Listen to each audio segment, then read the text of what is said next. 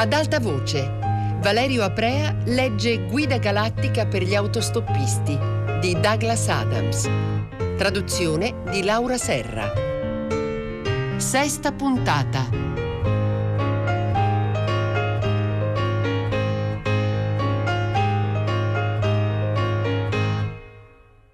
La guida galattica per gli autostoppisti è un libro davvero notevole. È stato aggiornato più e più volte nel corso degli anni ed è stato rivisto da vari curatori. Innumerevoli viaggiatori e ricercatori hanno dato il loro contributo all'opera. L'introduzione comincia così.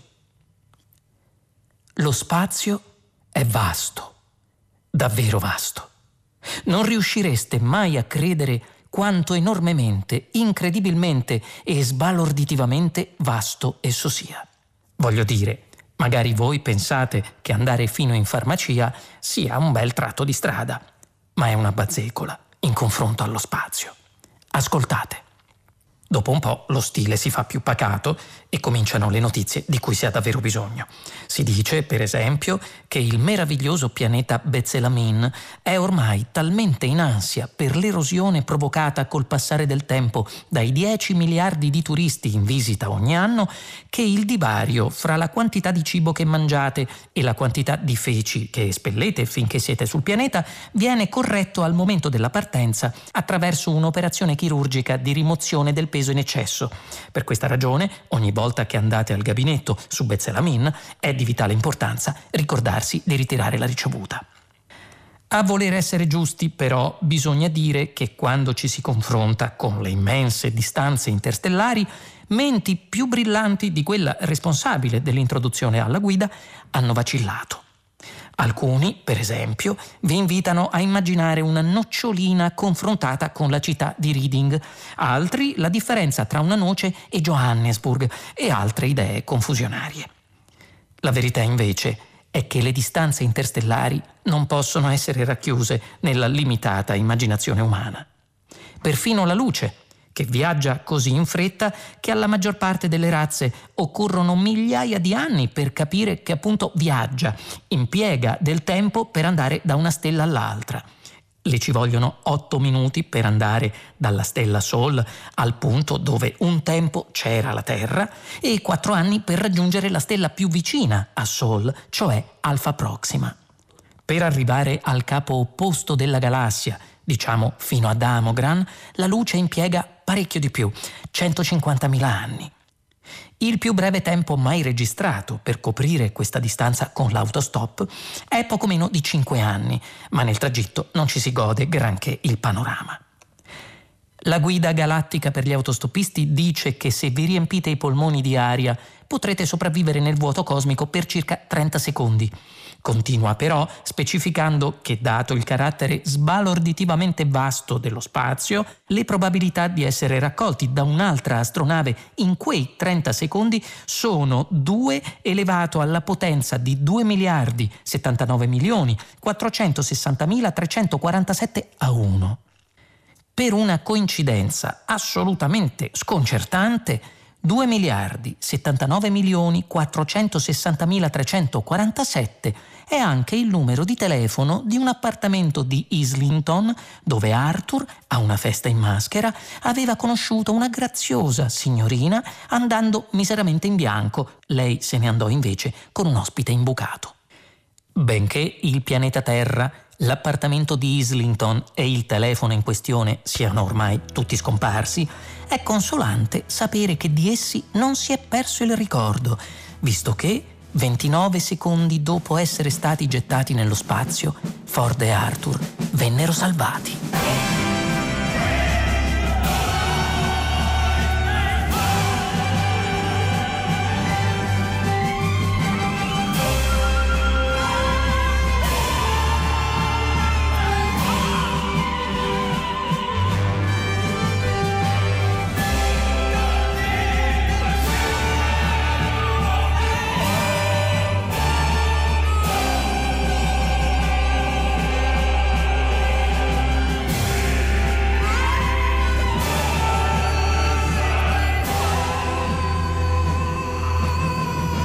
Un computer ci calò fra sé allarmato quando si accorse che un compartimento stagno era stato aperto e poi richiuso senza nessuna ragione evidente.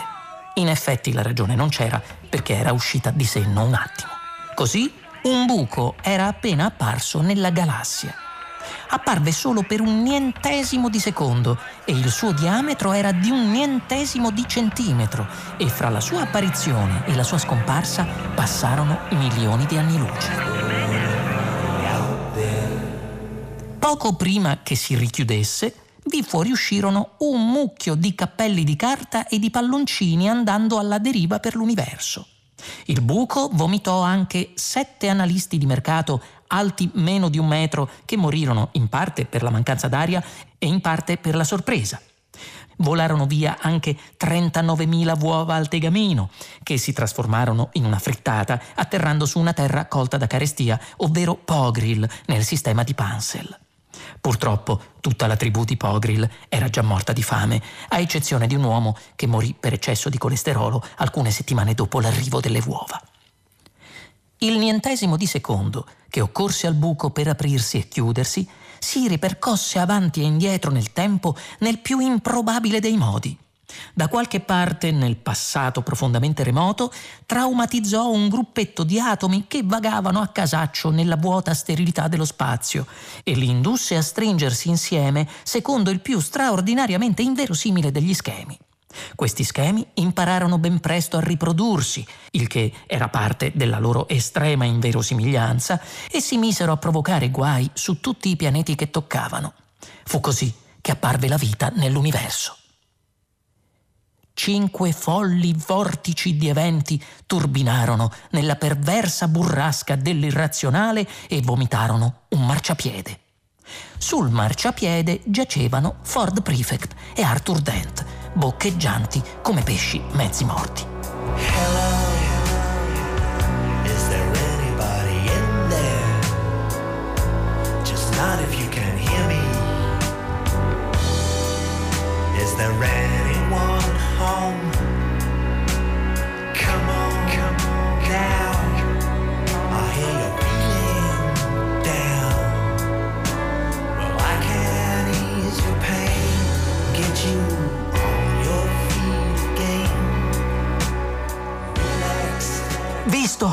ansimò Ford, tentando di trovare un appiglio sul marciapiede che correva attraverso il terzo tratto dell'ignoto. Ti avevo detto che avrei escogitato qualcosa. Oh, certo, borbottò Arthur, certo. È stata brillante, disse Ford, la mia idea di trovare un'astronave di passaggio e farsi salvare. L'universo reale se ne andò disgustato, inarcandosi sotto di loro. Vari finti universi passarono silenziosi come capri di montagna.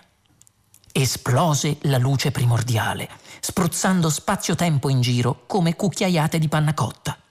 Fiorì il tempo, la materia scomparve. Il massimo numero primo si conglomerò tranquillo in un angolo e si nascose per l'eternità. Oh, piantala, disse Arthur. Le probabilità che questo succedesse erano infinitesimali. Ma intanto ha funzionato, protestò Ford. In che razza di astronave siamo? Chiese Arthur mentre l'abisso dell'eternità si apriva sotto di loro come un gigantesco sbadiglio. Non lo so, rispose Ford. Non ho ancora aperto gli occhi. Nemmeno io, disse Arthur. L'universo saltò, si bloccò, tremò e schizzò in varie impensate direzioni. Arthur e Ford aprirono gli occhi e si guardarono intorno, enormemente stupiti. Buon Dio! esclamò Arthur. Sembra proprio il lungomare di Southend. Diamine, sono proprio contento di sentirti dire questo, disse Ford. Perché? Perché pensavo di essere diventato matto. Forse lo sei diventato. Forse hai solo creduto che io abbia detto quello che ho detto. Ford ci pensò su. Ma l'hai detto o non l'hai detto? chiese. Credo di averlo detto, rispose Arthur. Forse siamo diventati matti tutte e due. Sì, disse Arthur. È da pazzi, tutto considerato, pensare che questa sia Southend. Perché credi davvero che sia Southend? Oh sì, anch'io. Quindi dobbiamo essere matti. Ma se non altro è una bella giornata. Sì, disse un pazzo di passaggio. Chi era? chiese Arthur. Chi? Quell'uomo con cinque teste e un cespuglio di bacche di sambuco pieno di aringhe affumicate? Sì, non lo so, solo un tizio. Ah. Seduti sul marciapiede, Arthur e Ford guardarono con un certo disagio degli enormi bambini rimbalzare pesantemente lungo la spiaggia e cavalli selvaggi galoppare in cielo portando fresche provviste di ingiurie recidive nelle aree incerte. Sai, accennò Arthur tossicchiando, se questa è Southend ha qualcosa di molto strano. Vuoi dire per via del mare solido come roccia e delle case che continuano a sciabordare come onde? chiese Ford. Sì, anch'io penso che sia abbastanza strano. Anzi, proseguì, mentre con enorme fragore Southend si divise in sei segmenti uguali che si misero a danzare e girare vorticosamente gli uni intorno agli altri con aria libidinosa e impudica, sta proprio succedendo qualcosa di molto strano. Folli e lamentosi suoni di pifferi e di violini si incenerirono nel vento. Donut freschi di padella saltarono fuori dalla strada per dieci pence l'uno. Orribili pesci precipitarono dal cielo e Arthur e Ford decisero di scappare.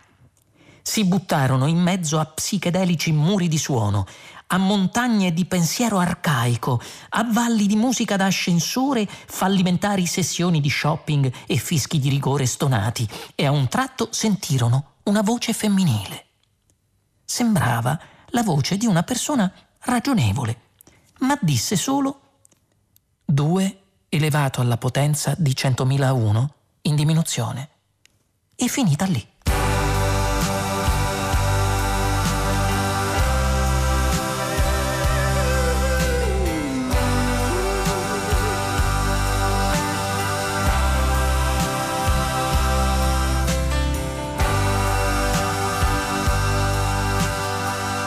Ford scivolò lungo un raggio di luce e girò vorticosamente, cercando di individuare da dove veniva la voce, ma non vide niente di verosimile. Cos'era quella voce? gridò Arthur. Non lo so, urlò Ford. Non lo so, sembrava un indice di probabilità. Probabilità? Che significa? Probabilità. Per esempio, probabilità di 2 a 1 3 a 1, 4 a 5. La voce ha detto 2 elevato alla potenza di 100.000 a 1. Una roba molto improbabile, ti pare?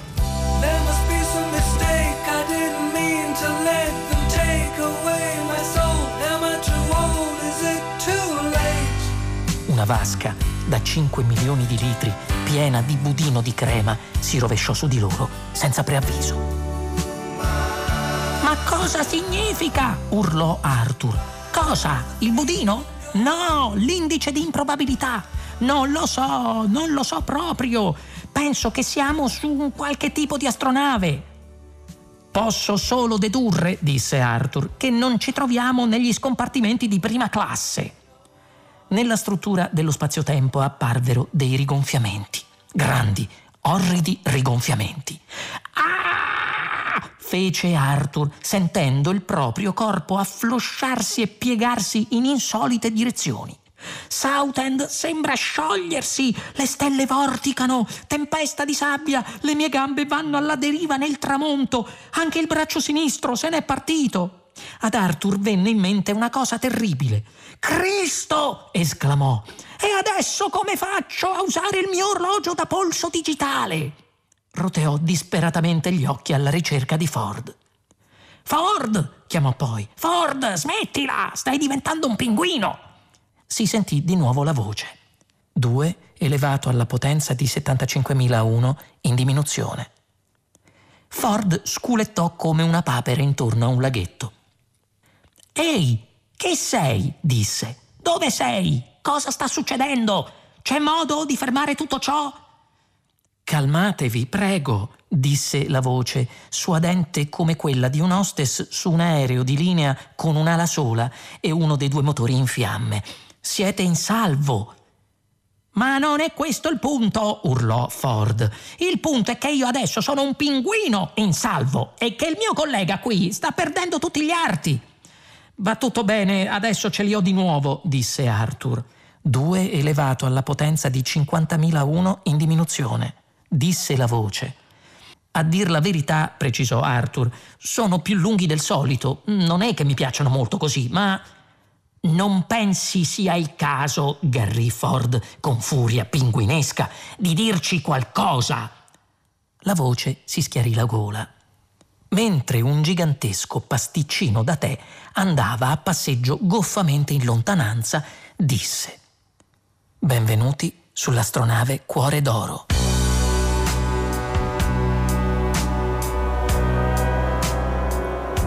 La voce continuò. Vi prego di non spaventarvi qualsiasi cosa vediate o sentiate intorno a voi. È inevitabile che per un po' risentiate le conseguenze dell'essere stati salvati da morte certa da un livello di improbabilità di 2 elevato alla potenza di 2 miliardi 79 milioni 460 mila 347 a 1, forse anche di più. Al momento viaggiamo a un'improbabilità di 2 elevato alla potenza di 25.001 in diminuzione. Ripristineremo la normalità appena saremo sicuri di cosa sia la normalità. Grazie. 2 elevato alla potenza di 20.001 in diminuzione. La voce tacque. Ford e Arthur si ritrovarono in una piccola e luminosa cabina rosa shocking. Ford era eccitatissimo Arthur, gridò, è fantastico! Siamo stati raccolti da un'astronave con un motore ad improbabilità infinita! È incredibile! Ne avevo già sentito parlare, ma la notizia è stata sempre smentita. Evidentemente invece ce l'hanno fatta! Hanno creato un motore ad improbabilità infinita! Arthur, hai sentito? Eh? Arthur, che succede?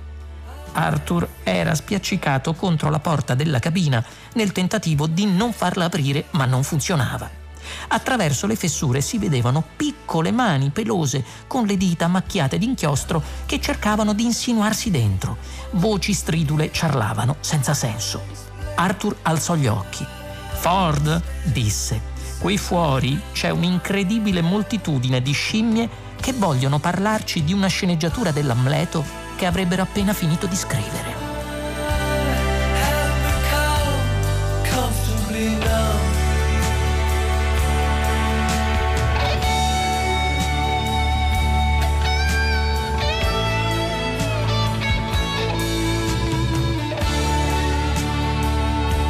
Il motore ad improbabilità infinita è un nuovo, meraviglioso modo per coprire distanze interstellari in un nientesimo di secondo senza star lì a gingillarsi nell'iperspazio.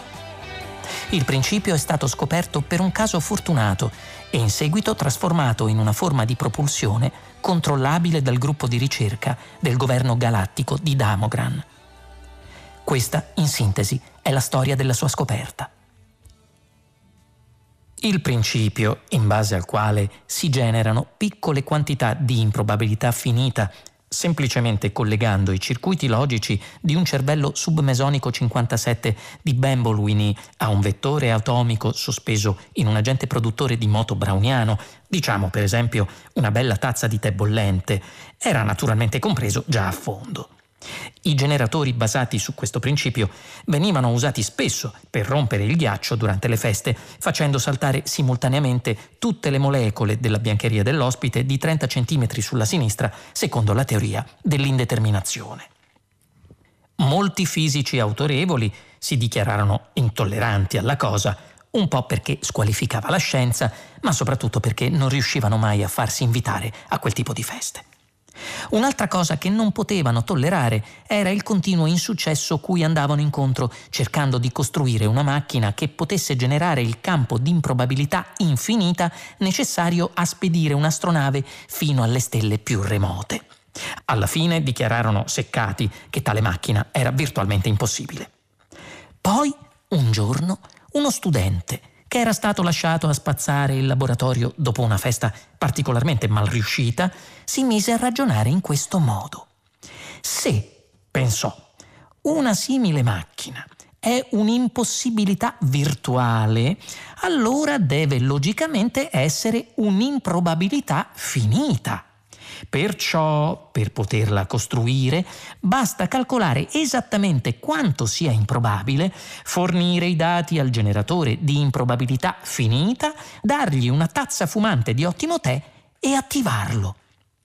Così fece e fu abbastanza sorpreso di scoprire di essere riuscito a creare dal niente quel dorato generatore di improbabilità infinita che tanti avevano inutilmente cercato di fabbricare. Si stupì ancora di più quando, subito dopo aver ricevuto il premio dell'Istituto Galattico per la massima ingegnosità, si vide linciare da un'infuriata marmaglia composta di autorevoli fisici che avevano finalmente capito che l'unica cosa davvero intollerabile fosse avere un saputello tra i piedi.